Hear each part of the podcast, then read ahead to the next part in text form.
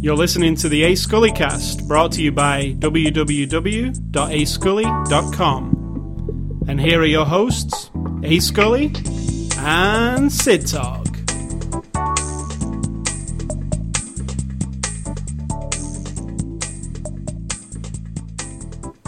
What was that you were just saying, Sid Talk? They just keep it so hot in here. Or so the elderly ladies say when they crawl into the hot tub at the YMCA or into the sauna. And one lady said, I don't know what it is. And yeah, they talk like this. They're just all kind of shaky and they're old. God knows how old 70, 80. You know, real old ladies. You Why, know, what are they doing at the Young Man's? Um, what is it? Young Man's. they're going in the pool, most of them, to alleviate their whatever pains and aches. Then they go in the sauna. I think I've mentioned this before, but this one lady, I was in there and I always crank it up to 10 and they turn it down and they prop the door open and all kinds of stuff. And this one lady was in there the other day and I think she was one of those kind of weepy little soft, weak people who just wouldn't say, I'm going to prop the door open or I'm going to turn the temperature down or anything. She just she got up and she kind of patted her cheeks a little and she goes you know i just it, they just keep it so hot in here Uh, but uh, my cheeks get red i i think my blood is just it must just must be closer to my skin and then she left Crazy old lady. oh my god So you know what to do next time they come in. Put more water on the coals. there's no water on the coals there it's a dry sauna the steam room is right next door if you want steam you go in there How does a And dry none of- sauna work? Do they just turn the heating up? yeah it's got a big heating unit in there and they just crank it up it's just boiling hot it's like a desert in there It's good. Hmm. I love it, and I always crank it up to the highest, but they don't. They don't like it on high. Okay, so there's the. Uh, what, what does YMCA stand for, by the way? Young Men's Community Association. So why are the old ladies there? Uh, they've expanded. Doesn't make sense. Anyway, it's To be uh, honest, there aren't a lot of young men there. It's old ladies, old men, children, and middle-aged women. so it needs to change its thing, then, doesn't it? To, Yeah. Uh, y PCA. M A Why young people? W. Just the PCA. Y M A W. The People Communication. I mean, the Community Association. So um, it's Sunday, May the second. We're into May already, um, and it's 2010. This is after the show number 120, and this week we're looking at the movie Avatar on Blu-ray disc. This is a 2009 slash 2010 movie. Uh, it comes out on Blu-ray, or it came out on Blu-ray Tuesday the 22nd of April. It's from our friends at Fox. Um, Don't even ask me. What? To sum it up. and you're going to do the synopsis of this fine movie. As if I need to. If anyone hasn't seen it yet, I don't know why you wouldn't have, but whatever. It is uh, a young Marine is sent on a scientific mission to a. I'm assuming it's a moon of a planet called Pandora. I haven't ever figured out where they are exactly, but it's 150. It don't exist. It's 150 years in the future, roughly. Um, it's 2154 is the year. He goes there to the mission the where he's going to be linked up to an avatar, but it's actually a living creature. It's been genetically created to mix the native people's G- DNA with his twin brother who's dead. Blah blah blah. He goes there. spoilers. He goes there to yeah. This this hit this will hit you in about the first thirty seconds, and he goes there then to mingle with the natives, and there's this dark looming cloud of greed and a very cynical uh, company, as of course every good sci-fi flick has, and there are um, there's environmental issues, there's love and it's all CG, almost all CG. Some CG. Yeah. So uh, we saw Avatar in theaters. You saw it twice in theaters in 3D, I did. and today we saw it on Blu-ray disc in 2D. Correct. Um, so let's just start with how do you feel? What do you feel was taken away when you watched Nothing. it in 2D? Me neither. Absolutely nothing. In fact, coming to think of it, come to think of it, I, I got to say right up, right here, straight off the bat, this is the best Blu-ray disc I've ever seen. Not just because of the content. I'm talking about what they did here was they decided to go with the no extras, just fill the entire disc with the movie, and it really shows uh, audio and visually. it cannot be beat. And I've seen a lot of Blu-ray discs. It is there isn't an error. It's pristine. There's no pixelation. There's no glitchiness. It's amazing. Um, and this is an amazing looking movie, so it deserves that kind of treatment. I've heard people saying, "Well, I'm not buying this if it's got no extras." Well, if you care about how the movie looks, the extras don't matter. You could go and buy the extras Yeah. further down the line. If you want the pristine, What extra do you need? You want to see people with dots all over their face doing their. You know why they did it. We're not. You know what I mean? We've had enough information, I think. And if you're a big fan, you can go and get the four disc set, which is coming at Christmas. Mm. But if you want the best, the whole the whole of the 50 gigabytes of the disc are all dedicated to the movie. In fact, there is no advertisements at the beginning. It goes straight to the menu. It has a lot of subtitle, like some options, doesn't it, for subtitles? It has a lot of subtitle files, which are only small anyway, Mm. and some languages.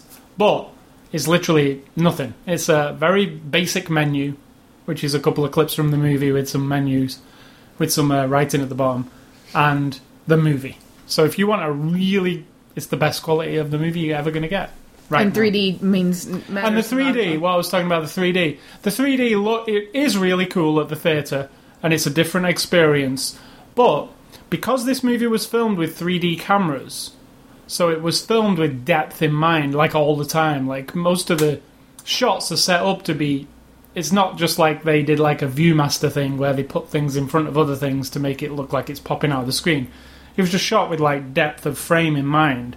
So a lot of these scenes, even in 2D, come across as 3D to me. I mean, they don't stick out. When you say shot, it's like all CGI.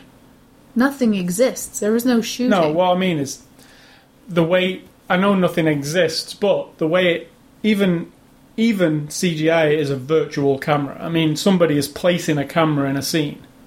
The scene the it's not it's a rendered scene, but the camera can pan around. Yeah, it can move up and down.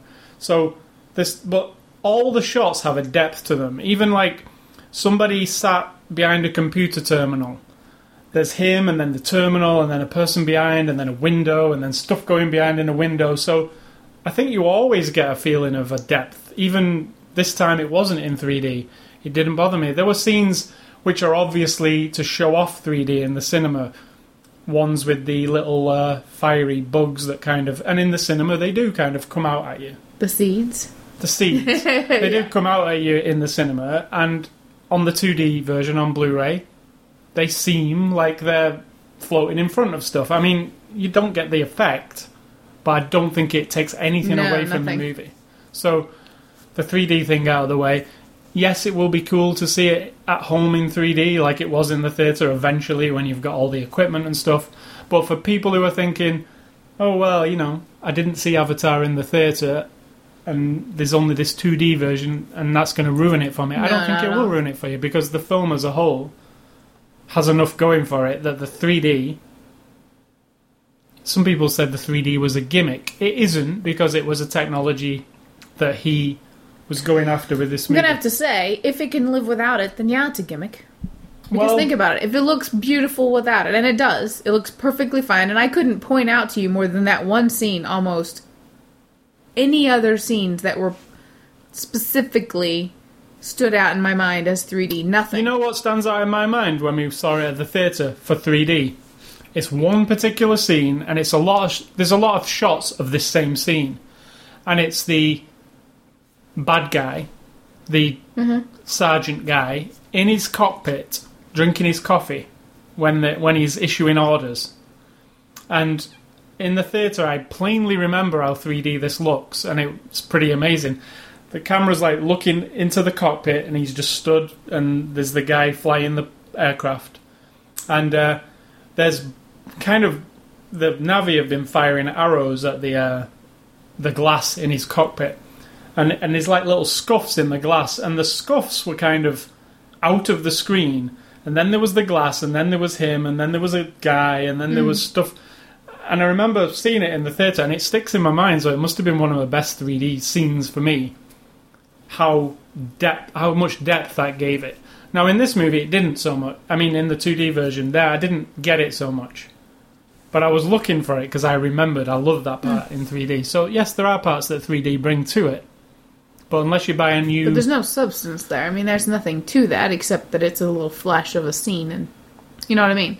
I, I agree. I was quite I quite like the 3D in the cinema, but I also liked it in 2D, and so I don't know where, where Yeah, I think whether looks- it needs it or not. No, I say it doesn't. You could, as a purist, say, well, it was made to be in 3D, so Well, he made it to be in 2D as well, or you wouldn't be able to see it in 2D and well, all right. you do is take one one of the frames out, don't you? Because how, how 3D works is it's two images like merged.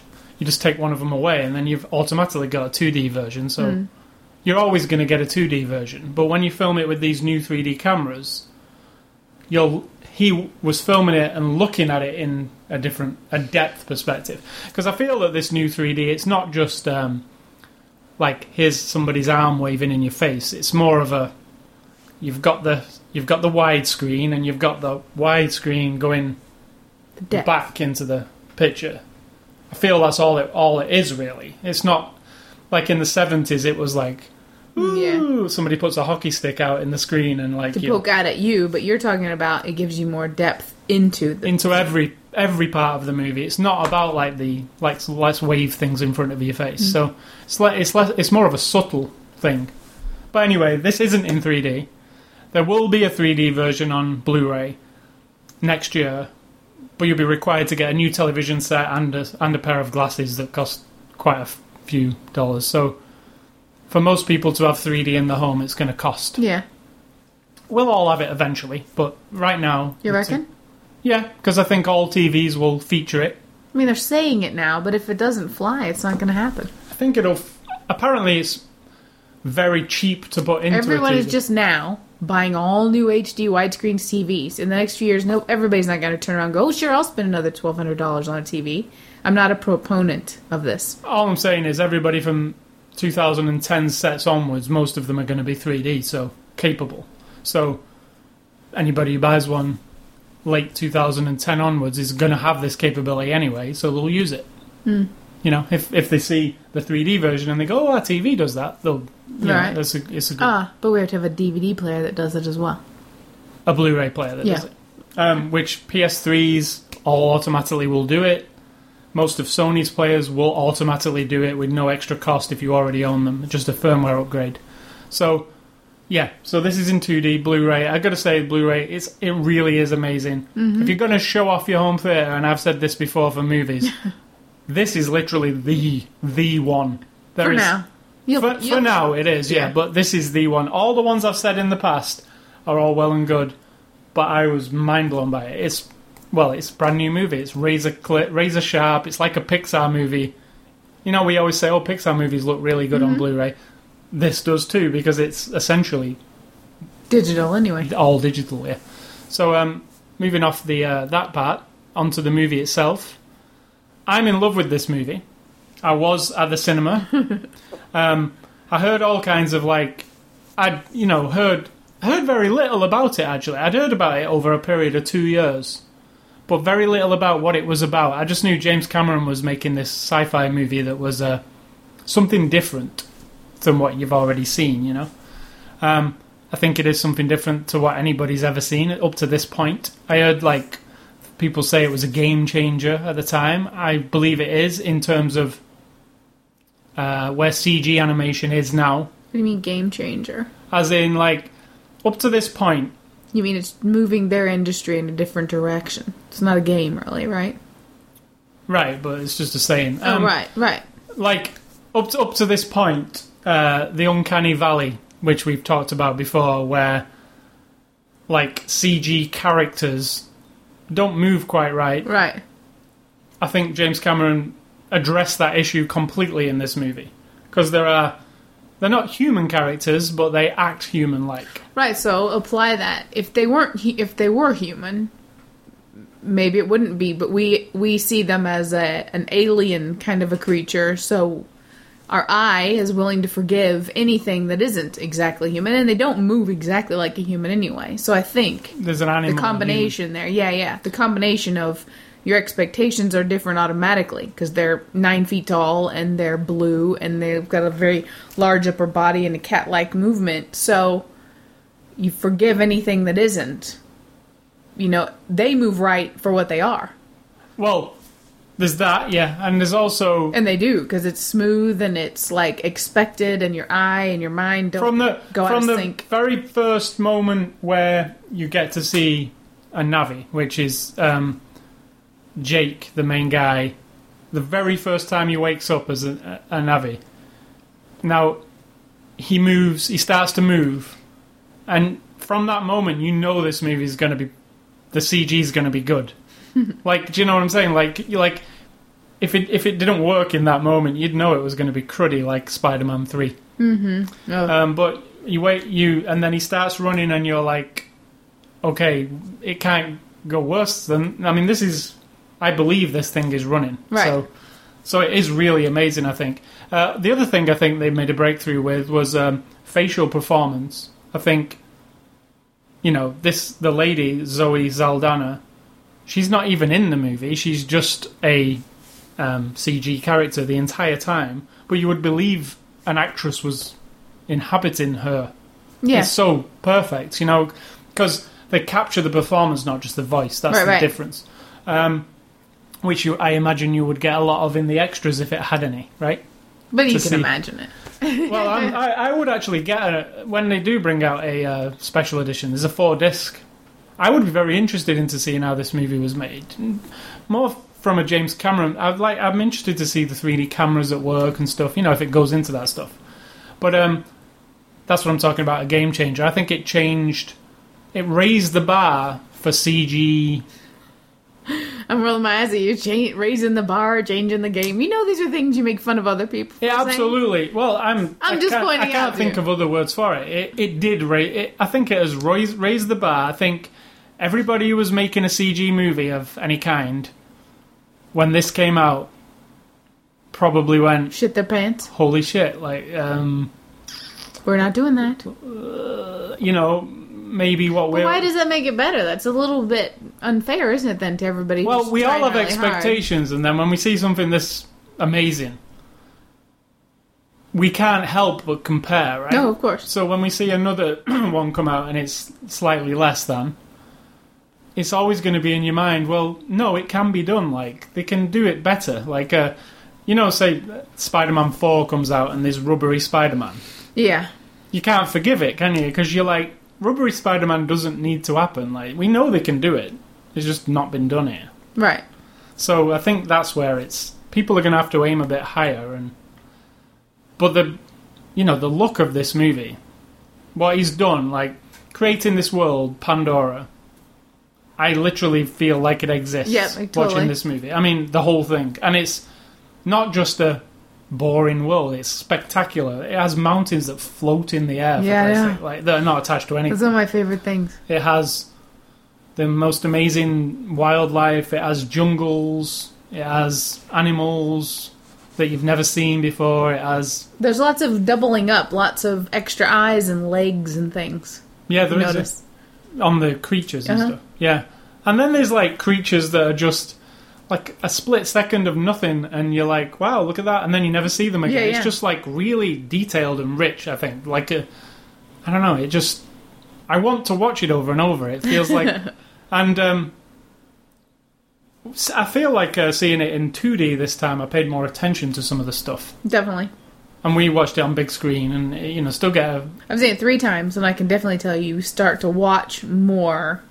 I was thinking this second time I'm going to be picking it apart, but you know, to its credit, I didn't really mm, You find stuff really. to pick apart. I was like, this just looks freaking like amazing all the time. Like, Visually, you can't. No. no, There's just. like he, I mean, you can if you're super. it's like almost he chose all the right colors. It's always well lit. It's like every, you know, some of those flying scenes. It's like there's a billion things going on at once. You can look at the frame and can't even take it all in. There's so much happening. Exactly. The flying scenes are somewhere I'm completely there. Yeah, like, you can- Every time. I'm totally just taken into it. It's one of my favourite parts where he has to go and tame his first. Um, I don't even know what they call that thing. Ikran. Yeah, so he, you know, and then he has his first flight on it, and it's kind of bumpy, and then he, Yeah, yeah. then he kind of, you know, it's. I get, I feel like I'm flying Yeah, yeah. him, sat on the back of it. So, but it's for me, it's. um I said to you earlier, I, I love sci-fi movies. I especially like James Cameron. I have this. I've had I've only a few feelings from the cinema in my life, and one of them would have been like watching Star Wars when I was a kid. Another one would be like coming out of Terminator Two. And I said to you, I walked out of Terminator Two. I was I'd seen Terminator One, and I, I always thought oh, it was all right. But I walked out of Terminator Two, and I was mind blown by it. I wanted to go straight back in to watch it again. You know, I feel like you're you're like magpie. Isn't that what they say? You like shiny things, flashy, shiny things. I think it is. The brain takes a. But I think Cameron did the same thing there with what was available then. He pushed it like everything you'd seen. Yeah. You all of you saw Terminator Two, and you know it might seem primitive now the effects in that movie, but you come out of that movie going, "Oh my god!" Like that was just you know I remember the Did I just do see a guy come up out of the floor? yeah that's that stuff, and I'm sure if you look at it now, it's not particularly amazing, but at the time there was nothing like it, and he does that, doesn't he? I mean, Titanic. I came out of Titanic. I went and watched it. Came out of Titanic thinking I've never seen anything on this scale before. It's like, what did I just see? I've never seen anything like it. It was like I've seen movies like that, but not like that. Like there was CG characters in that, I believe, weren't they? Dropping from the- Yeah. it was like the first time that was done. You know, I don't know. He just has a. He's obviously Mister Geek, isn't he? Technology guy, mm. and likes to utilize whatever's available at that time. Or invent things that don't even exist. Yeah, invent things. And like I I read this morning, his next project, well, well, a project side project, just a little side project. He's working with NASA to uh, create a 3D camera that will be on the next Mars. What do you call that thing? Explorer. Like, yeah, one of those little um, remote control. So they put in a, one of Cameron's developed 3D cameras onto it, sending it to Mars, and then getting real 3D pictures sent back to them via um, satellite. Tax dollars hard at work, boys and girls. Yeah, for your economy. James Cameron, filmmaker, gets probably buttloads of money for that. yeah, Do we really need to see Mars in 3D? I don't think so. I don't know, make a great movie, wouldn't it? An IMAX. Oh, you're so easily impressed. I'd go watch it. James Cameron's made those. Uh, if you remember, he made a couple of um, deep sea diving. He's into Mm-hmm. putting cameras like as far down into this, you know, Well, there you go. He's going the a- other direction. that was before Avatar, and I think that was when he was playing with cameras and stuff because he did one called something of the deep. I can't remember it's, but it was like a documentary about as far down as we'd ever been in the sea, which is like uncharted territory, isn't it? We've never Yeah. seen it. So he's got an interest in high end technology, I guess. I don't know. He's uh, this movie made. What did this movie make? a lot. a billion dollars or more. Um, so I'm glowing on Avatar. I think it is. It's like I've seen it twice, and I could see it another ten times. You know, I, I feel like I'll see something new each time. I like the performances. by See is the key word. Yeah, Because we've had this discussion. I don't care what anybody says. I don't care what you say. It's not one of the greatest movies ever made. It wasn't the greatest movie of the year. I didn't say that. I didn't say you did. I'm saying I don't care if you do say it. I don't care if you can. It's not even, in my opinion, not even one of the greatest sci-fi stories of all time.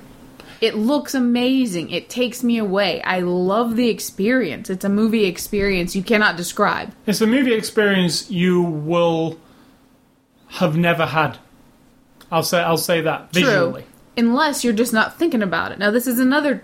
You can attribute. You can give it credit for this as well. If you go in and you just start watching, and you're completely lost in it without even thinking about it being CGI. Don't even think about it. Don't think none of this exists. Just watching it and you don't realize it and it doesn't occur to you. That's pretty awesome too because you're just completely convinced. It's not like watching Toy Story where you know it's a car, an animation and you know you don't think about it either because you get over it. But this is supposed to be a representation of real life because there are humans that mix. You know there is Yeah. a human element and it's real life. It's live action. But if your mind goes there and you're not thinking about the fact that that plant isn't even there at all, it only exists in some geeky programmer's mind, like an artist and a Not just program- that plant, nothing in that entire Exactly. frame. Nothing. Just the only thing that is really there is the dots on the Right. actor's face that's behind the scene. and That's everything it. else is created from models. And if you don't let that into your mind, then you get swept away. It still doesn't make it like an you know, it's a great experience. I even would say it's beyond a movie experience. It's a great experience to have to get sit there and get lost in it. Like, but I, I- can say that about a lot of other movies. You could say that about a lot of games. I still will say it's not a fan- it's not a great movie story. Now, to me, for me, um, I said to you earlier, like my favorite sci-fi stuff is Star Wars number one, The Matrix probably number two, um, Terminator, um, Predator, Alien. Aliens. Any of those? Those are my top ones, and this really does fit in there with the top. Now I know this isn't like a series of movies yet because he is making another one, but um, it fits in there for me. It's an absolute. If I was a child, you know, like what Star Wars stuck with me when I was a child, this would have stuck with me also. I mean, I would have been Yeah. obsessed with this. If I was like seven year old when I saw this, I would want every action figure. I would have a poster of it on my wall. I would have the Blu-ray. You know what I mean? I would. It it, it would capture me in that, that way. doesn't endear me to it as a good movie. That means it's a marketed, packaged thing. And I can't help it. That is what it is. No, I'm just saying me as a. Yeah, no. If I was seven-year-old me now, That's what I'm saying. It would They're do selling exactly to me what Star Wars did to me, and uh, I would remember it. And I think I will always remember it because it was a a movie-going experience I had late 2009 that I'd never had before. I think I'll always remember it. I always remember going to see Star Wars. I'll always remember going to see Terminator 2. I'll always remember seeing Magnolia in the theatre. I'll always remember seeing Avatar in 3D in the theatre. You know? Gimmick or not, I think it's one of those milestones of something that cinema, No, not a milestone of cinema. for me, sci fi cinema, you could say. Um, See, I find that a bit disheartening. Because that means, that is saying to me, whether you're saying it or not, every other movie that's independent or just a small, quote unquote, story that's about people and lives and, you know, independent or even just a station agent I brought up earlier, movies like that, it's like it totally demeans them because you're just saying Mag- this. I just mentioned Magnolia as one of the ones that I had. That's not. That's right, not- but you're saying now this is a milestone in cinema. So it was cinema. Magnolia for me. That's not a. Um, that's a you never said that about Magnolia. I just did. I said those are my milestone movies. Well, I, I'll always remember to go and see. I always remember going seeing. I'll always remember. There's there's only a few. I mean, I remember seeing all kinds of movies, but the ones that really stick out Yeah. are like big events for me, like Indiana Jones or Jaws. You know, Yeah. um, The Exorcist. This, See, The Exorcist is gut wrenching. Yeah, but this That's is. quality experience I'm not in your comparing. gut. I'm not comparing. I know. I'm saying though, story wise. Yeah, I'm just saying that this really sticks with me, it resonates with me. I like the. I just like. It's not just the visuals. I do like the story. People keep pointing out that it's shallow, the story. So is Star Wars, so is most sci fi, I was saying. But maybe The Matrix is a bit exception to the rule. Um, but then again, you could just say, no, it's just the Bible story told in a different way. True. You know? Or just lots of different That religion simple little stories. Bible story. Yeah. That uncomplicated little Bible story. But you know, I liked the story. It has a heart to it. I feel good about it. I mean, I don't feel good about it because there's parts where you feel terrible. I actually Mm-hmm. feel terrible. I feel embarrassed to be a human. Exactly. And then there's parts where I feel positive. You know, it's a one of those type And of movies. considering that in this last week, the oil spill that's in the ocean off the coast, it's you think about things like that where this big corporation is just like You know, and this is greed drives that kind of shit and they don't care that they're endangering. Maybe somebody in there cares but i mean you just think oh there we go again. And like I said, the Giovanni Ribisi character in this, the guy he plays, who is uh, Parker Selfridge, which sounds just like a pretentious company twat anyway. Mm-hmm. We said in another James Cameron film, the guy from Helen, oh, Helen Hunt. aliens Yeah, Aliens. What's Paul that? guy? Paul Reiser. He's essentially the same character, Yeah, yeah. the Mr. Greedy company man. Be interested to see what that guy's called. Parker Selfridge is just totally. Uh, you want to punch him in the face. Um, so, me. Before we go into the cast, I'm absolutely going for Avatar. I say own it now, and then in um, November buy the four disc edition. If you're a, if you're a fan, maybe get rid of this one, get the four disc because it will be coming out again. This is kind of a stopgap, isn't it? Just to get it out there. Yeah, and I think it is rewatchable because I could watch it again. It's absolutely rewatchable. I I, think just it's, hope it's not expensive just because of what it is. That won't be fair. also it has got Should be ten bucks. it's got a mech with a freaking knife attachment. Every movie should have that, no matter what it is. You know. Hmm. I mean, mechs usually just have guns. Right? Merchandising. What I'm saying is, mechs usually just have guns. This mech has a knife attachment. So this is all cinematic history we're making. That's not what I'm talking about. I'm, talking just about. saying. I'm just talking about on a cool level. This has a mech with a knife attachment, I don't think and it's that's just cool. and it's just a hunting knife too, which is funny. Like, well, I don't find that cool. But I'm say I think every movie should have. Uh, and Julie and Julia would have been a much better movie with a mech with a knife attachment, and unless um, there is some knife work, I'm sure, right? there was knife work but no mech. Yeah, it would have been much better. So um, let's go on to the cast. Uh, Sam Worthington, who is fantastic. I'm not. A, I don't know who he is. Who is he?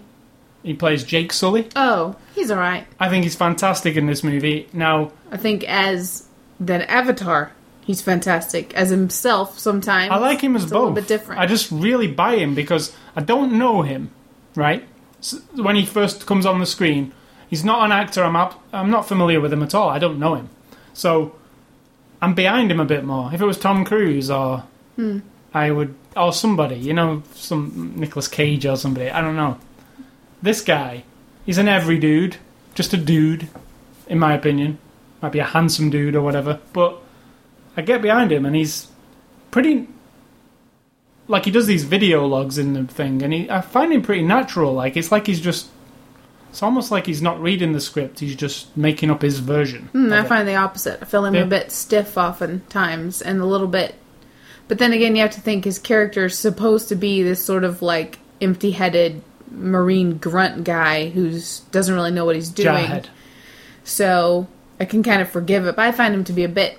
I really like him and now he's going on I to mean, I like him. I like him as the Avatar 100%. he's going on to uh be, he's in the new Clash of the he's the star of the new Clash of the Titans remake which uh looks looks exciting I love Clash of the Titans It's- and he I've noticed that he's got some other big pictures coming up so I guess He will I've- bear the mark of Avatar for all time, just like Mr. DiCaprio. I guess he will. Um, but I really like him. I, I, I, it's just because I didn't know him. I think was better for me than if it was Leonardo. Yeah. Because it could have been Leonardo DiCaprio, couldn't it? Really, but and that wouldn't be bad probably because Leonardo DiCaprio is pretty good. Like, but this guy, you know, don't know him, but he pulled it off. And especially like you say, as the uh, Na- Navi character, Yeah. he um, there's some subtle stuff that they do that he's doing with his face performance Correct. when he first wakes up and he realizes that his legs work because he's we did we mention he's crippled as Right. a real guy um, and when he wakes up in the avatar body and he moves his legs the expression on his face that the anima well not the animators don't put on because he's Doing, doing, it, it yeah. he doesn't need to say anything the, just the expression is like excitement um, relief just everything at once like it's just an, ama- that is an amazing moment for It is, me. yeah. and, and he kind of carries that on a little bit doesn't he you know when he runs outside um, secondly there's uh, Zoe Saldana Saldana is that what you say it Don't know. and she plays Nai- Naichi how do you say it Nati- N- isn't it? Neytiri. Yeah. yeah. So she's the female Navi who meets our hero Jake Sully. And is And, supposed uh, to teach him how to be one of them. Yeah, um, and she, the actual actress, like I said earlier, does not appear in the movie. Just her avatar, and uh, she does a. But it's fan- not her avatar.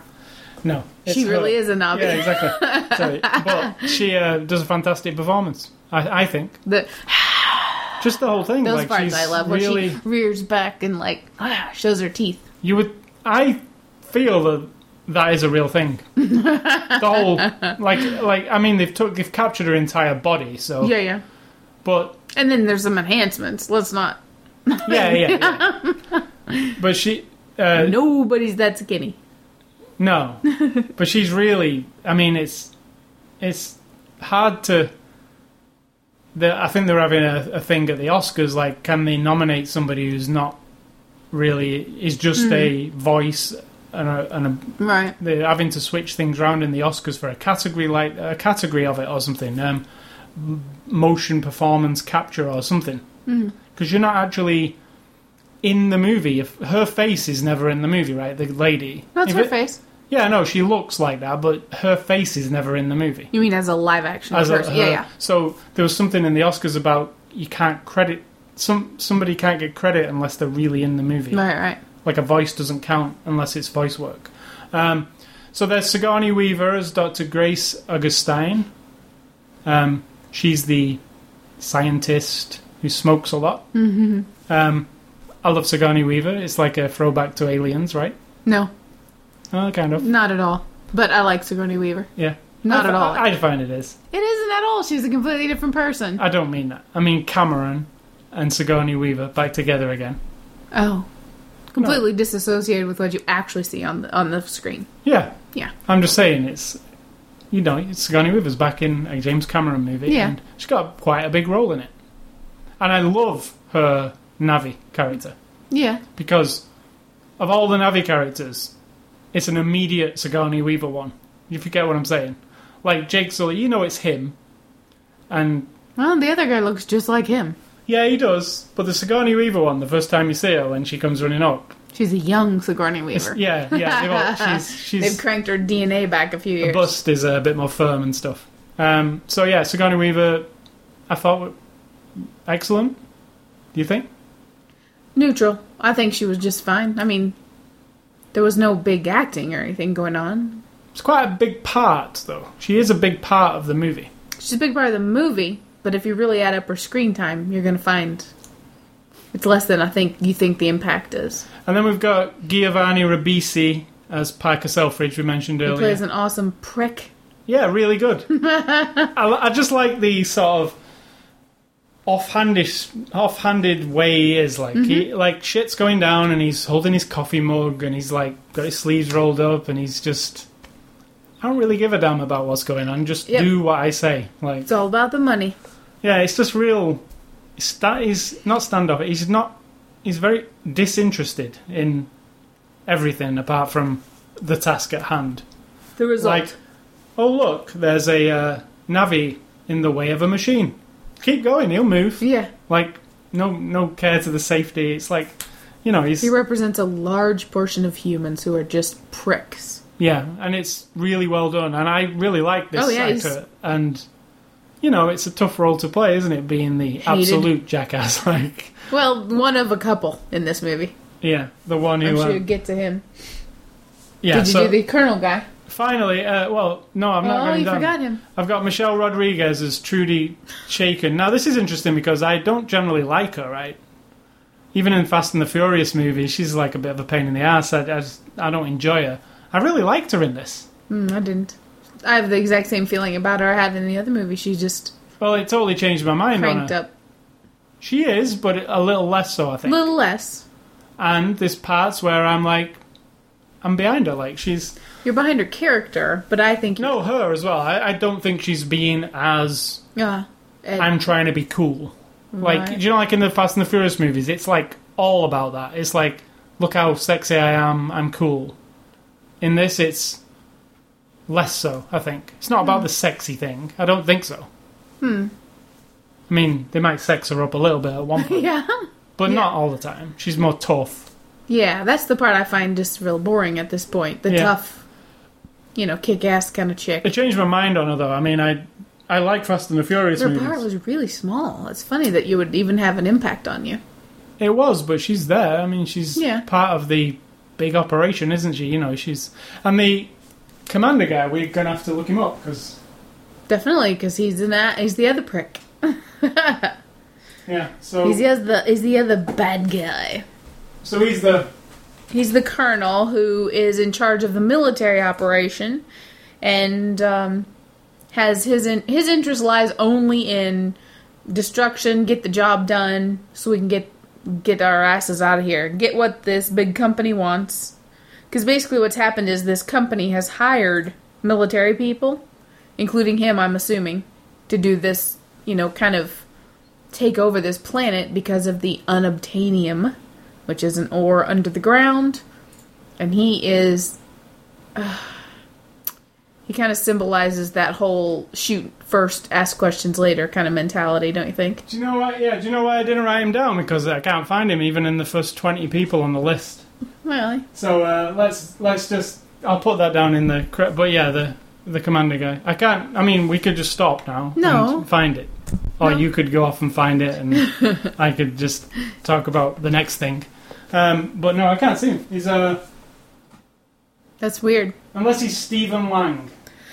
He might be. Yes, he is. He's Stephen Lang. I was gonna say he has to be in the top ten. So um, he was born on the 11th of July, oh, 1952. sounds familiar. Um, Stephen Lang from Avatar, Yeah, what else is he? He's been in a couple of things we've actually seen. Public Enemies. Correct. He was really good in Public Yeah. Enemies. Is that actually one of the best He things? was pretty about quiet, but yeah, he was good. He was intense. Um, uh, a lot of TV stuff, Law and Order, etc. That usual TV circuit thing. He's a bit Public overly intense for me, but his character is supposed to be the hard ass. I think been he's there, perfect for that. done role. that kind of, you know. But it's the, over like the drill instructor. it's over the top to the point of unbelievability. Not that the rest of it isn't, but there are moments when you're like, okay, pull the throttle back just a little bit. But he's intense. yeah. I'll give him credit it, but he's got an agenda in the story, Yeah, which, yeah. which causes him to be like he's like. I think.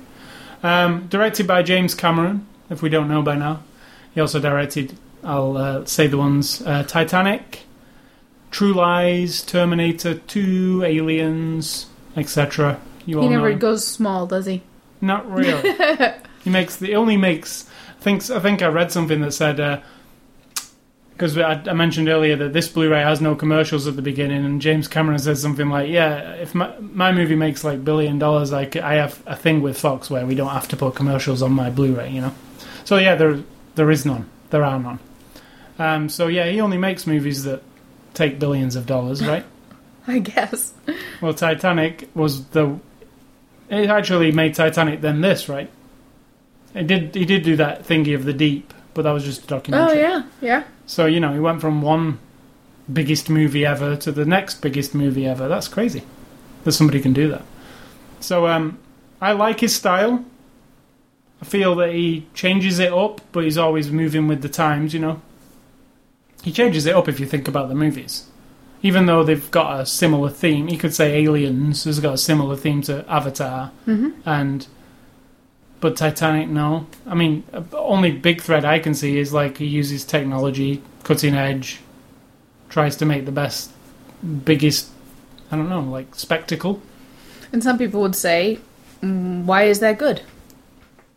You know, And uh, I would, because you're washing out and you're you're tuning the sensibilities of everyone who watches movies up to a level that then makes them not appreciate or not have the patience or kind of like the variety. You know what I mean? Of I will sit and watch a quiet little indie movie because it's interesting and enthralling and the story is good and the characters are good. No, I'm not going to watch that. That's bullshit. There's nothing. There's nothing. No explosions. There's no big CGI. You know what I mean? Like, I just hope it doesn't. These kind of movies don't take over because that's really not fair. I mean, there, there's always been this kind of movie, all the way back to Star Wars and then Superman. Mm, true. then- you know, there's always been the big, you know, Iron Man and the big spectacle movies, and then there's always the. I appreciate both types of movies. The very cheap, nothing movie that cost one dollar to make, but still had a cool, what movie is that? like that good, good dick. it costs one dollar. Nice. I don't think it costs more than twenty. Do you know what I'm saying, though? But the movie as a whole had a message, and I appreciated what it was about. You know, And did that movie make a billion dollars? probably made not very many dollars at all. Correct. Correct. And that's why studios who have the control, unfortunately, you know, and that's I why just hope it these- doesn't wash That's why out. independent film companies are a good idea. I mean, there's a lot of them, yeah, so movies will get made either way. hopefully. So, um, DVD extras or Blu-ray extras in this case. Well, the Nothing. Blu-ray extras are a DVD. You get the DVD version of the movie on a second disc. Um, now, when they say there are no extras, um, I love this cover by the way. It's got a slip cover with like a, almost like a, one of these. What do you call that? Mm, It's got like a depth to it. kinda. Um, it's the face of one of the navvies. It's her. It's her, and Yeah. it's um, kind of embossed and silvery, but and then it's just a normal version on the cover. But um, when they say there's no extras on these discs, they're not hundred percent right because there are. Um, they might not be on the discs, but they're in the box. So you get um, the DVD version and the Blu-ray disc version. So you've got both versions of the movie. And then you get this little coupon which is called "Join the Avatar program." Now you enter this little code on their website, which is avatarmovie.com, and you get access to some behind-the-scenes footage, which I went and I investigated this week, and they're going to add some more over the weeks. So there are some extras, but you have to access them online. There's not very much right now, but there will be. But the other big thing is they're doing this thing called the Home Tree Initiative, where they plant a million trees. Because this DVD Blu ray was released on Earth Day. And they're planting a million trees um, for Earth Day. Everybody who buys a copy of Avatar on Blu ray registers the code, and you get a tree named after you. And, you know, it's an interesting. So there's a tree called ascully.com out there right now, um, that we that we put up there. Um, so uh, that's cool. And I said to you when they were heavily publicising the Avatar Blu-ray that it was coming out on Earth Day, I kept saying to you, "Well, that's not good because look at all the plastic and well, the, Resources. I guess that's their thing. Um, they did put it in this uh, environmental packaging." But I said to you, well, the best thing would be just to put it in a recyclable cardboard sleeve, surely, right? recycled and recyclable. But that didn't happen. But they did allow you to plant a tree in your name. So that's the extras, which I could say isn't much. Yet. um, not yet. But if you are the big, big, big Avatar fan, in November there will be a four disc edition, which I'm assuming will be the one DVD, one disc, a DVD, and two discs of extras. So I think you'll get your fill of stuff then. Um, as for now, this is twenty dollars, um, and you get the movie, and it looks pristine, like really. I can't even if I have to give it, I have to give it a ten out of ten. it doesn't. Definitely. It's you know it's right up there. I mean, there is not a There's no moment when you're like where you're going, oh, that looks a bit crappy, like a DVD. No, No, no, never. no. It's just like really good. Um, so yeah, if you want one to show off your home theatre, that's the one. Uh, conclusion: Avatar's the shit for me. You're so funny. That if I was put a quote on the back of the box, Avatar's the shit. How many ascully.com. boring little things can you come up with in this particular episode? That's a you've good said one. raise the bar. You've said all kinds of shit that you always make fun of, by the way. So I think that's really funny. And it's the shit. Yeah, You never say that. it's the shit. I'd say on the back it would say ascully.com. It's the shit. It's a shame you're becoming just like everybody else. And I'm gonna say, I love it, regardless of what It's you think shit. of my. What are you I'm not gonna say that. I love it because it is. It takes me away, and I am convinced. I'm flying. I'm convinced. I'm in a tree. I'm convinced there are these humanoids, as they call them, living on another celestial body out there in the world, and I'm also know for a fact that humans suck overall. There are humans in this world who suck, and there's evidence of it everywhere. And the idea is, no matter what, you know, the the might of the people who are greedy and who don't give a shit about future generations or about the environment. Not that I'm an environmentalist at all, but I'm just saying they always seem to come out on top. And it's really discouraging. But this movie gives you like this, you know? And it is visually Feeling. impressive. it is. I feel like people like George Lucas and Steven Spielberg must look at it and go, "Oh shit. What that guy is fucking talented. Like, well, he's not talented. He didn't sit at those computer screens and do the all vision that. is his, right? I guess. but he Pandora doesn't do all the technical world No, but he got it together to make that happen. Like, right. and Steven Spielberg's into that stuff. We know that. Like, and George Lucas also is. They must. I mean, George Lucas just made the new Star Wars movies, which are also visually impressive. Mm-hmm. Um, but Avatar, I can imagine being a guy or Peter Jackson, for instance. You know, you made the Lord of the Rings movies and King Kong. They're pretty impressive. But this is freaking. I think it would impress everybody, even people Who pretend it doesn't. who pretend it doesn't. I think I can't imagine you wouldn't be. That is some the shit. Anyway, oh dear. next week's Blu-ray review will be Armageddon, oh my. another small little movie. Uh, Another movie that you're going to have to fight tooth and nail to defend. Michael Bay's A lot of people don't like that one. A You know, lot of people don't like Armageddon the thing about Armageddon, right, for is good I, reasons. I bought the DVD when it first came out. Um, they released uh, the normal DVD, and then they released the Criterion Edition DVD. I bought both, and I've got them both downstairs. And neither of them are anamorphic widescreen because it was the days before anamorphic widescreen. So they both And then the warehouse burned down or something, and the Well, originals were damaged. Well, I'm getting at the, the the versions of Armageddon I've got on DVD have bars top, bottom, left, and right, right. which is like horrible, isn't it? On, on you, you know when you watch it on a TV now on a widescreen TV, it's like watching a little. Yeah. So it's horrible. So I've been waiting for a high definition version of Armageddon, just so I can see it in widescreen for Christ's sake, instead of a little box. So we're going to get a high def version of Armageddon, and I am excited. Almost as excited. People as might I- form an opinion about you Why? that you like uh, flash over substance. I'm, I don't But I claim there's any substance in Armageddon, I know. it's freaking fun. That's what I'm saying. Yeah. But I know that you there are movies that are underdog movies that you love that are actual really gut wrenching stories and people and characters and not just all like here's the shiny thing, look at me kind of movies. So, I like both types. Yeah. So yeah, but um, yeah, Armageddon next week. Michael Bay's Armageddon. Uh, movie recommendations for this week. I'm going to go with Star Wars: A New Hope. I don't like to call it that, just Star Wars. Yeah. That, Star Wars is that first movie for me. um, so yeah, Star Wars. Just because of the feeling I got from watching Star Wars, and I still do now watching it. It brings back a. It's like you watching Midnight Run. Wizard of Oz. Yeah, it's like a. You can't even. You can't- Everybody's got one. Probably. There's no words. No. And my second one is Dune, or June, if you're um, Not American. not American. Reason being, it's a David Lynch movie. It's a sci-fi movie. It has a feeling of Avatar to me. Mm.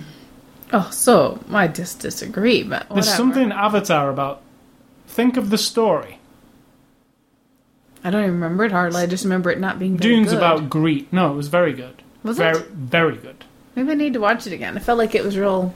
I don't know. No, it's good. disjointed and It's pretty disjointed because it's David not well Lynch. edited Dave, and. David, that's David Lynch. He does that. That's his style. But the story's about greed in the way Avatar is, and that's why I brought it up. Mm. You'd have to see if you don't under, if you don't know it, you don't know what I'm getting at. But people out there are going, "Oh yeah, I get what he's getting at." It's about s- the spice right.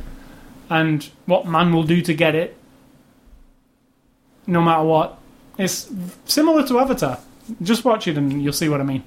And your recommendations are. My recommendations are the first one is because I've been watching Bewitched all of the seasons, and I'm falling in love with Agnes Moorehead, who plays Endora, Samantha's mother. I think she's awesome. I mean, there are episodes I want to rewatch as soon as I've done watching because she's just awesome. So that she's had to have been in something before this. She was already in her 60s. So she had to do some other stuff. She's done loads of other stuff, and I found one movie that was actually at archive.org. I found it on internet, IMDb, and then it linked me to ar- archive.org, and it's called The Bat, or House on Haunted Hill, or Mansion on Haunted Hill, but it's called The Bat. And I think I've seen Mansion on Haunted Hill. I think that's what it's called, but I doubt if this is the one. But the description is, you know, a mystery writer is tormented by a serial killer who wants to find some money in a mansion or something like that. It's 1959, and it's it's in my mind. Um, it's like ahead of its time. Sometimes it's hokey and it's got that era of movie making all over it.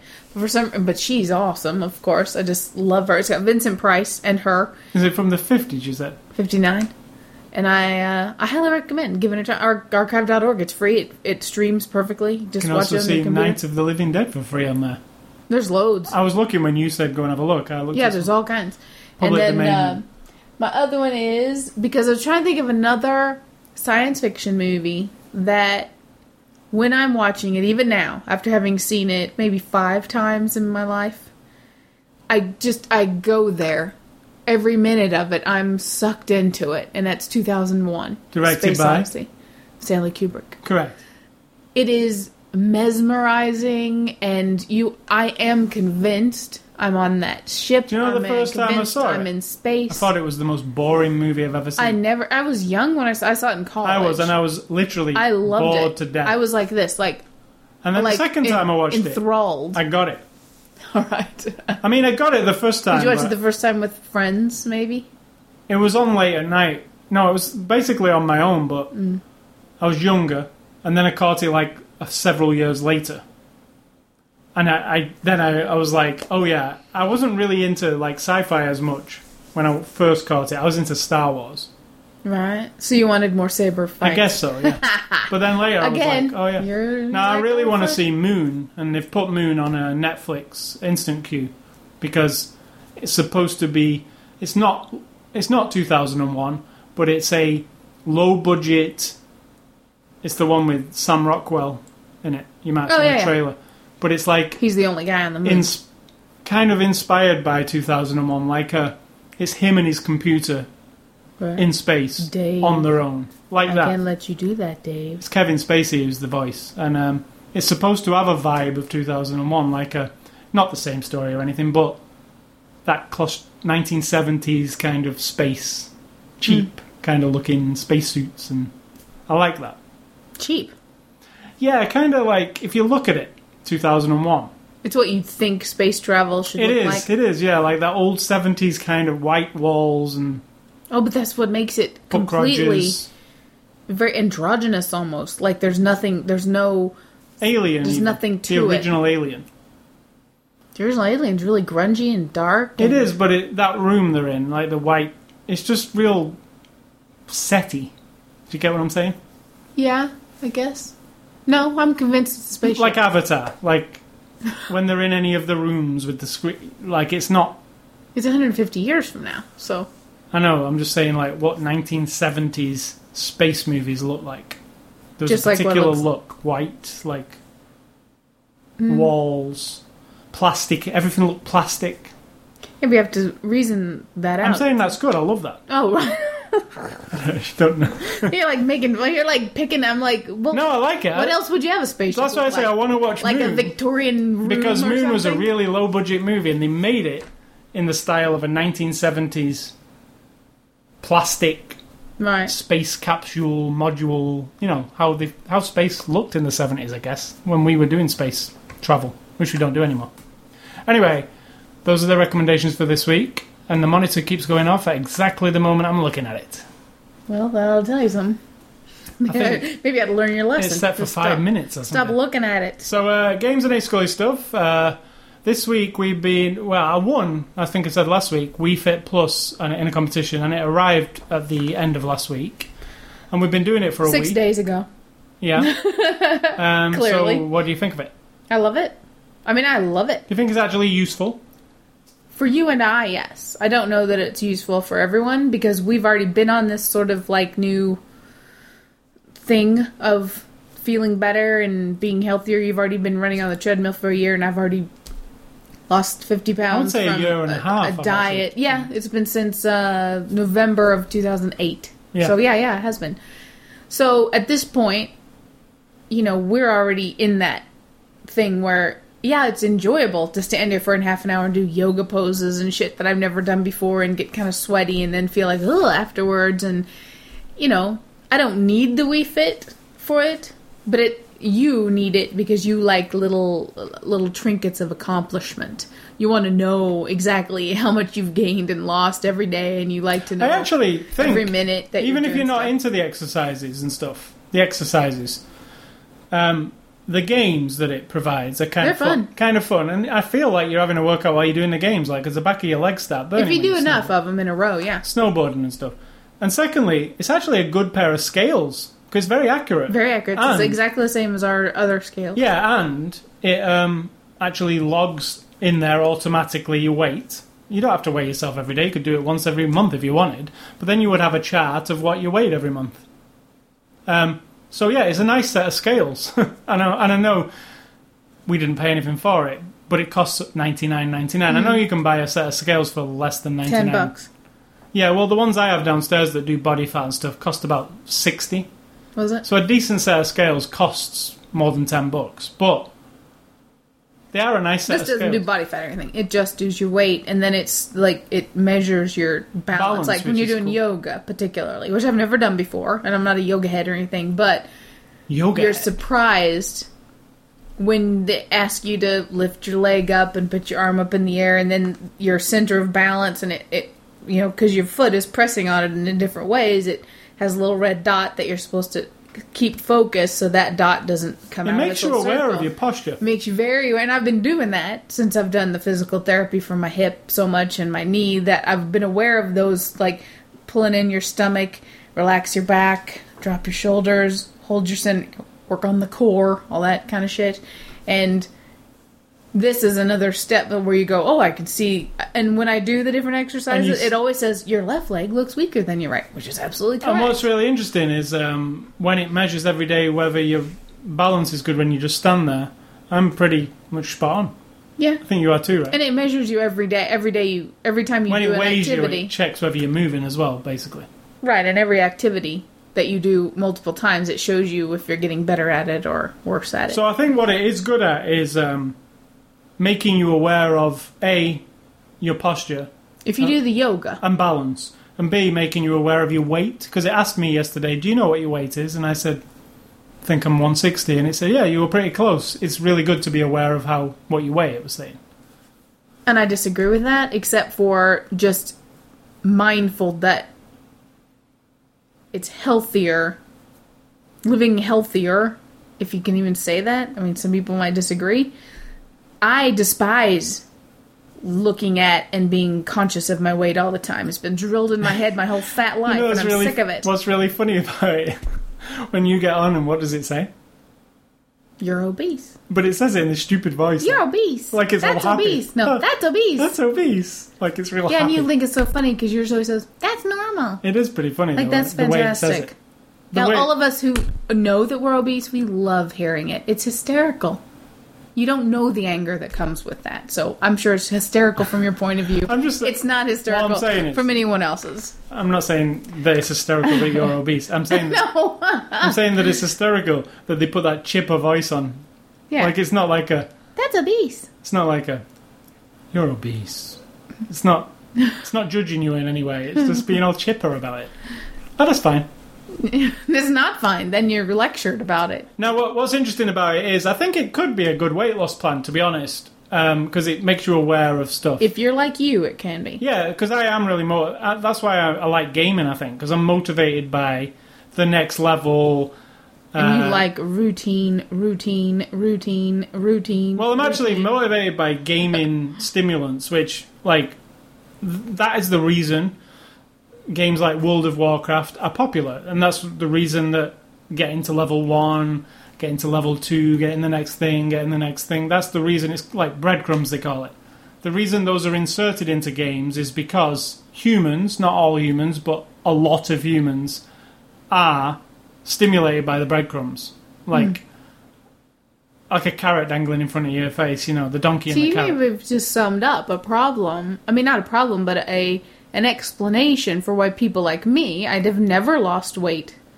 Because I'm not motivated. Nothing motivates me to do anything. You can't motivate me to do better at my job by saying I'm going to give you more money. I'll say I'm fine with the money I have. You can't motivate me to lose weight and say you're going to be more attractive because I'm going to say I don't give a shit about being attractive. You can say nothing motivates me until I decide I'm ready for this thing to happen. Well, But you're a different personality. You can get your Mafia Wars thing where you go, oh god, they've just given me six Easter eggs to get. I gotta get them. I gotta get them, like, without any explanation there's a or lot. thought. Like, is it? That's why games. So that could successful. explain why people like me don't lose weight very easily or don't have these like a massive career. Even that sounds real But. I see but, that you know I I see mean? that you like using the Wii Fit. Like you like doing it. I like it, but at this point, after six days, uh, I would want to learn all the yoga poses and some more of the stretching, and then I'd be fine to do them on my own without it. Right. I'm not motivated necessarily to s- maybe in a month I would step on to see if I've lost a few more pounds because not because I'm attempt trying to, but because I've changed so many things.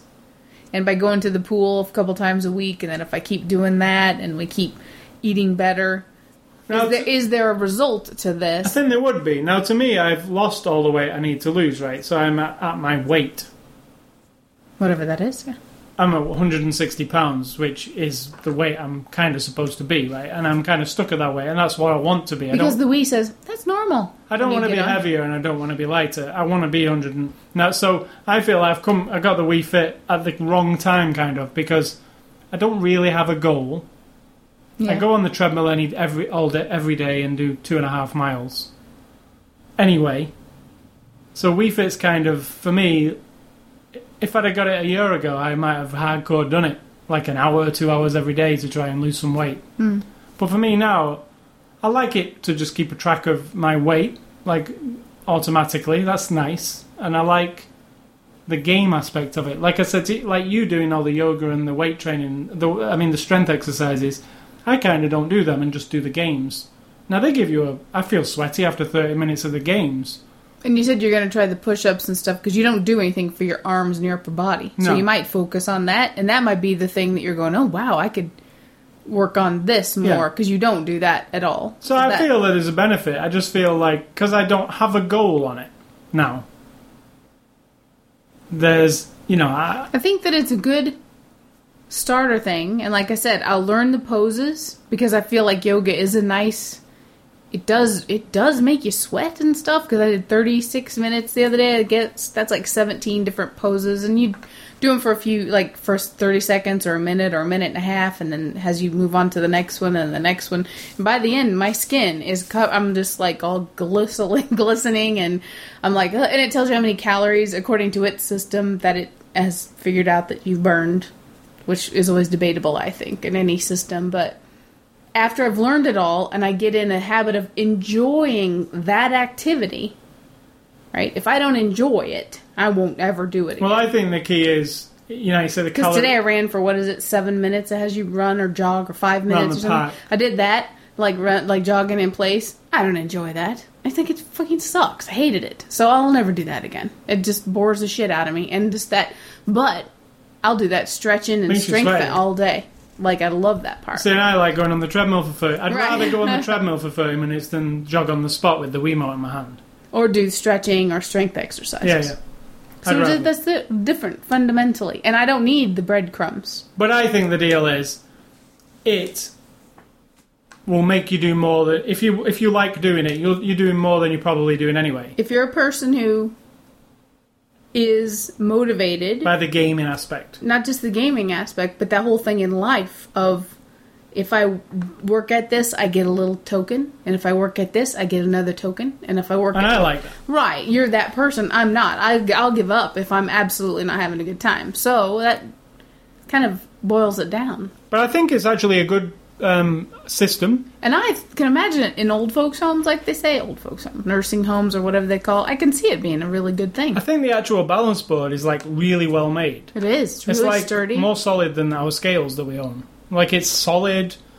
It says don't jump on it and stuff, Yeah. which I can understand, but it'll hold up to 330 pounds. it's It- very reactionary. It, re- it reacts really. exactly how you think. You know, if you're doing, if you're if you're failing on the screen, it's because you do it because you're not balanced right. Because you know, like you can feel your center of balance, which is really interesting because you don't really know where it is when you're not stood on anything. you know, like you're straight. You feel like you're straight.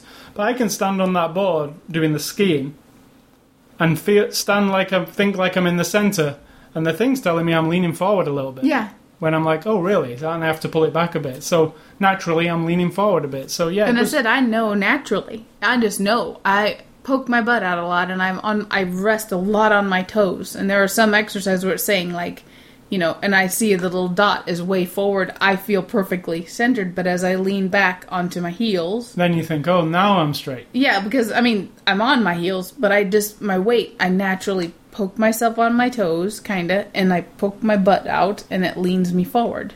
And some of the games are really fun. Like the uh, it, when it weighs you every day, then it gives you a couple of tests. Those those tests are fun. Yeah, there. Like it just randomly wanna go do throws it again today, randomly throws you some tests up.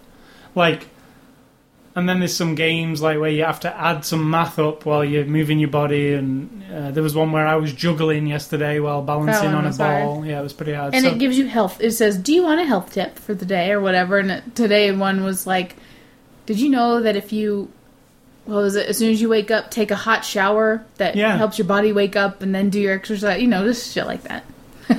So it's like it's conversing with you, and it's up to now, and we've been doing it what six days. It's always been something different every day. It's pretty fun. Yeah, I think so. I think it'd be something if you, because you can, you don't have to do all the exercise. You can just get on and weigh yourself, do the body test. takes about five minutes, right? But would you spend a hundred bucks on that? Well, you you could still be able to play the games, and also I've got several other games that use the board. The board doesn't just work with Wii Fit. There's the snowboarding game that just came out, Shaun White Snowboarding, which actually fully uses the board. It's a not a fit game; it's a game game that uses the snowboard. Um, there's a skiing game. There's several other fit games that use the Wii Fit board. Like there's an EA one. Uh, there's a Jillian Michaels fitness thing. There's plenty of different things you can use use with it. So I guess the board can be used for other. They're talking about the board might be used in the new Mario game as well Hmm. as some kind of device. I'm not sure what, but there'll be a balancing You could sit on it and hold the thing and drive, and as you lean your butt cheeks one way or the other, you know, and Well, Super Monkey Ball uses it. Hmm. So, and Super Monkey Ball is the perfect implementation of it if you think about it, because all you do they is have a couple games that do that. You tilt the board with your feet, and Yeah, exactly. Put the ball in the but holes. the new Super Monkey Ball, the Sega one, uses the board exclusively, so you can control the monkey with the with the board. And I thought that's perfect because yeah, yeah. in Super Monkey Ball, you use the Wiimote, tip it up and down to. So why not tip your whole body and get fit while you're doing it?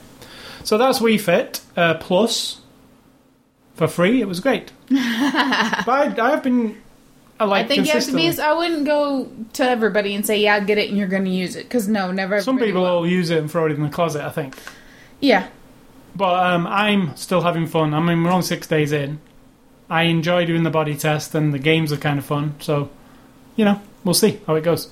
Um, but no, I w- it won't make me quit the treadmill yeah. because I prefer the treadmill to be honest. Um, Super Street Fighter 4 I've been playing this week uh, with my arcade stick, like I mentioned last week. It's Street Fighter, but it's it's really hard. Got to say that. Did you see us playing it this week? A little bit. Um, I played it a bit more this week as well. Um, finished with a couple of characters. Finished the story mode. I had to knock it down to easy for a couple of them because I'm a bit of a wuss on Street Fighter. but it's um, the game costs thirty nine ninety nine instead of sixty, which is good for a brand new game.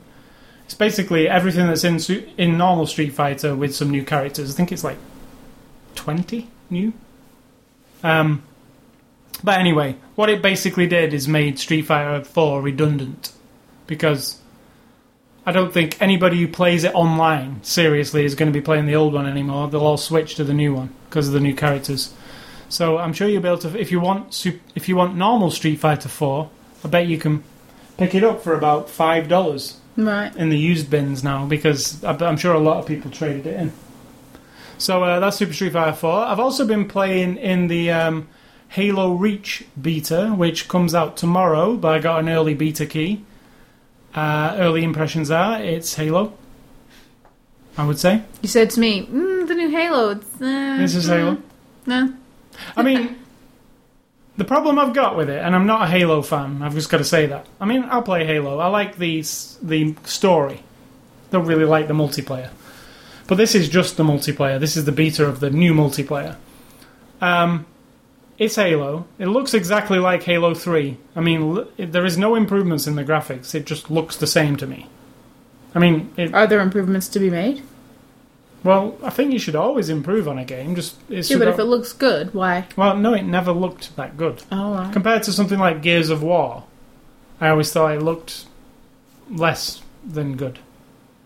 Like the eh, like Halo Two on the Xbox, the original Xbox, and then Halo Three came out. There's not a huge leap in, apart from it being in HD. There's not a huge leap in how it looks. So this one, there's barely any leap in how it looks. Now that's not that doesn't really matter. I guess it's the gameplay. But the gameplay I feel like slightly worse. Now I play a lot of Call of Duty, so I like the realistic kind of first person shooter. And Halo is not realistic. I mean, it literally takes like 10 bullets to kill one person. You know, like you've really got to wail on them, point the gun at them, and keep firing, and eventually they'll die because they have armor, because they're spacemen. Whereas Call of Duty, one shot, they'll go down, right? So I'm very used to the I can one shot and there's a guy gone. With this, it's a bit too much when I'm like, okay, you can die now if you want. You know, I feel like I'm Right. I know it's a different style, but that's one thing I don't really like about Halo. But the other thing, they've added these perks and this perk system, which they've basically took from Call of Duty, but there's like these loadouts. Now, you can either have a jetpack, which is brand new to the series, you can become invincible for a few seconds, you can run fast, or you can become invisible. Now, there's those four different perks, you can choose one of them, and you can use that in the game by pressing the left bumper button. Now, the jetpack while that sounds fun that you can fly, it literally lasts about, I'd say, about three seconds. So it's useful maybe to jump up to a top of a roof that you could normally not jump up to. But it's not like when they mentioned jetpacks, I was thinking people flying around. And now maybe there's a mode in there that they'll eventually add where you can have unlimited jetpack. Right. But as it stands in this beta, it's three seconds of jetpack and then you land. So So how does that really help you? Well, like I say, if you jump and you don't have a jetpack, you jump and you can only reach, like, if I can't reach the top of that table, Ah, I right. can't. If I've got a jetpack, I might be able to get on the top of something I couldn't get on before, which, right, right. if you're a sniper, might be useful if you want to get somewhere high up and shoot people. But, didn't make a difference to me. Now, I've only played about two hours of it, but it's not, it's not going to keep me coming back, unfortunately. and even though I got to play it before everybody else, I'm not excited. It doesn't make me want to buy Halo Right, Reach. right. It's called Halo Reach, by the way. Um, so yeah, that's Halo Reach. And last thing was uh, Electronic Gaming Monthly, the magazine that disappeared. Uh, Oh yeah. uh, when did it disappear? Last year. It's been since we've been here, so it's been in. Yeah, so it was like Ziff Davis. Um, I don't know what happened exactly, but they had to fold the magazine. Fold the magazine. That's funny. Um, and the magazine, which I basically read for twenty years, Yeah. disappeared. I mean, they went into like bankruptcy on. So it disappeared. I had a subscription for the next ten years, by the way, which completely got nixed. I no, never- they offered you free Maxim. Correct, which I already get, so it didn't make any difference. Anyway, what happened was they went. Ziff Davis lost them, and then a guy who used to write for them originally, who actually has a lot of money now, apparently from different businesses that he runs, decided to buy the rights to EGM. And then a year later, which is now, he's basically employed everybody who used to write for it and produced the magazine again off his own publishing company. So now EGM is back. It's a lot different. I've just read the first issue. It's uh, the same writers, but it's a very different. It's more serious.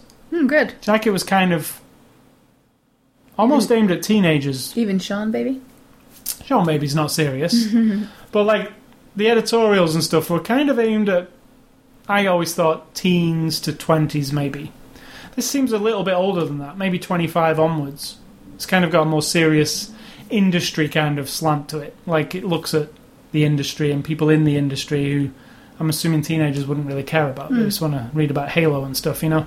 So I like it. It's on a a different what do you call that? Paper Stock. stock. Yeah. Yeah, it's a lot more. I'm trying to think. Thick. That's a hard question, hard word to come up with. It's like it a feels like a woman's magazine to me. yeah. It's it's and Not it's, that I read many women's magazines. no, and it's full of like really um, high. I mean, it's very graphical. Let me say that they do.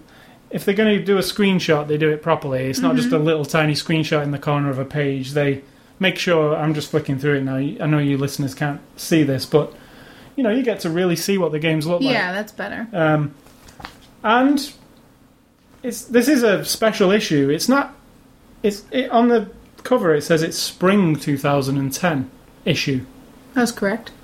Yeah, but I know, but because it says spring 2010, that kind of tells you that what is it only coming out every, only coming out four times a year? Maybe.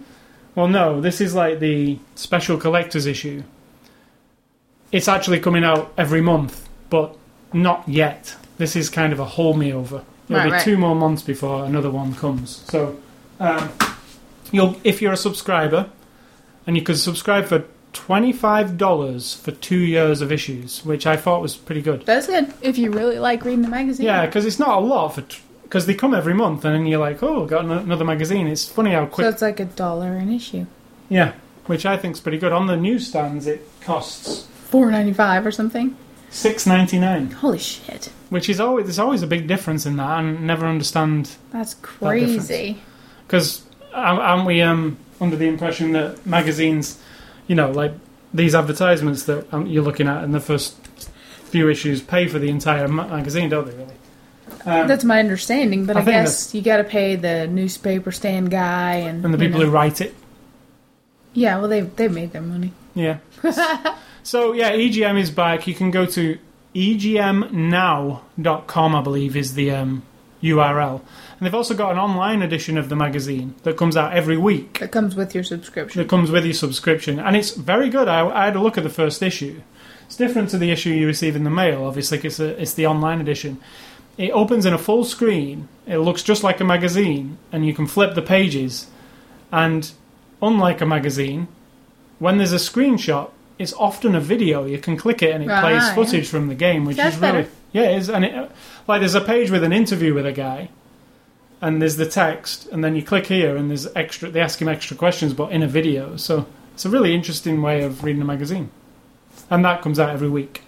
So uh, that's my stuff for this week. Uh, next week, um, next the games that are coming out this week is Iron Man Two on the Xbox 360, which I'll be playing. I'll talk about next week, and that is it, I believe. So Nice. Iron Man Two. so that'll be. Uh, I'll talk about that next week. So I don't really have anything to say except what's for dinner. I'm gonna make some pasta with some nice mushroom sauce and some vegetables. Vegetables. I made a really cool salad yesterday, which I still have some. It's jicama, orange, like an orange cut up, some orange pepper, strawberries, onion, lemon juice, salt and pepper, and a little bit of this uh, grandma's vinaigrette that we get. That's local granny. That's pretty good, God knows stuff. what's in it. and would, it's um, really good. Talking of that food, I would uh, recommend that show that we watched last night. Jamie's. Jamie Does. It's called. Which is Jamie Oliver going around the world. Really went to Marrakesh, went to Spain, and he'll go other places. He's going to. Germany in the next one. Right. Um, so it's like uh, Was Germany or Switzerland? I thought it was. Oh, Switzerland. Yeah, Yeah. you're right. You're right. And it, he, um, yeah, he's it's like a travel slash cooking show. Yeah, because he actually really goes it. there and then he does his own recipe, and then of course he's made a book that you can Trying buy. to trib, trying to do a like a tribute to like their- this is how the local make their food traditionally, and here's how I make their food, and some of the things look pretty good. All of the things. look pretty good. yeah, we were sat there at three o'clock in the morning watching it last night, and we were like, "Oh, we're really we're hungry." hungry. so I had some more jicama salad. While we were on the Wii Fit. Yeah, So yeah, uh, is that it? For is that's that what? I don't have anything else. We've discussed everything. All right then. So thank you for listening to the podcast. Um, We have some children playing outside. If anyone would like to come and take them away, yep. No, don't, don't, don't. They're not our children. Yeah. They don't If they belong. ours, you could have them. They're not mine to give away. All right, so I want to remind you about the websites, ascully.com, sitar.com. You can also catch us both on twitter.com, facebook.com, Xbox Live, YouTube, all number of places in the internet where you can find people. Uh, you can also subscribe to this podcast on the Zune Marketplace, the iTunes Music Store. You can subscribe on the RSS feed. Go to ascully.com, click on We the We haven't word. talked about using Google. Oh, yeah, Google yeah, Reader. Google for everything. Yeah, well, I mentioned that last week. Yeah, but now we've used the Google Reader is awesome. Yeah, if you I- go, if you use Gmail, let's just say if you use Gmail's website, and use Mm-hmm. Gmail. If you click on the word reader at the top, and you enter our podcast URL, well, if you just go to our podcast URL, press RSS, say subscribe in Google, Google Reader. Whenever you open your Google Reader, which is easily accessible from Gmail, you can listen to our podcast. Yeah. It will deliver the new you can also put your YouTube subscriptions in there. You can put all of the Anything. blogs that you follow Anything in the that RSS. is RSS. Keeps everything in. I mean, obviously, it keeps everything nice and tidy, and that's what I love about it. That everything comes up to where because I don't go to those things very often, each individually, There's mine and it tells you everything you haven't looked at, and you can say mark all as read. And I mean, I'm sure other people have already discovered. Yeah, this, but it's very. It's, it is another way to subscribe to our very podcast. useful. When I don't like to hop around on my own and look at stuff, it's all right. And neither do I. I put all my video game news sites in there. And instead of going to five sites in the morning, I open Google Reader and just skim through that. It's easier. A and you can easier. listen straight from there. They has and watch videos player. straight from it. Um, so yeah, you can subscribe to our podcast with it. It works perfectly. We tried it. You just click play and you can play any of them. Um, and it'll tell you when a new one comes, which is exactly what's supposed to happen. um, and you can also email feedback to me at ascully at ascully.com. Don't email Sid Talk because she's pulling a face. Um, and stay classy, James Cameron and Pandora. Um, I got to say, I really enjoyed Avatar. I want to go and watch it again right now. I can tell. And what are we gonna go watch? 2012. 2012. I don't think you can live up to Avatar.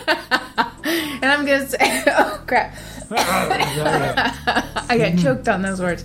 I'm gonna say, think for yourself. And if you watch Avatar and you truly don't like it, fair enough. But if you're watching it and you want to poo-poo on it just because your little friends are poo-pooing on it, think for yourself. If you love it, love it. That's all I'm gonna say.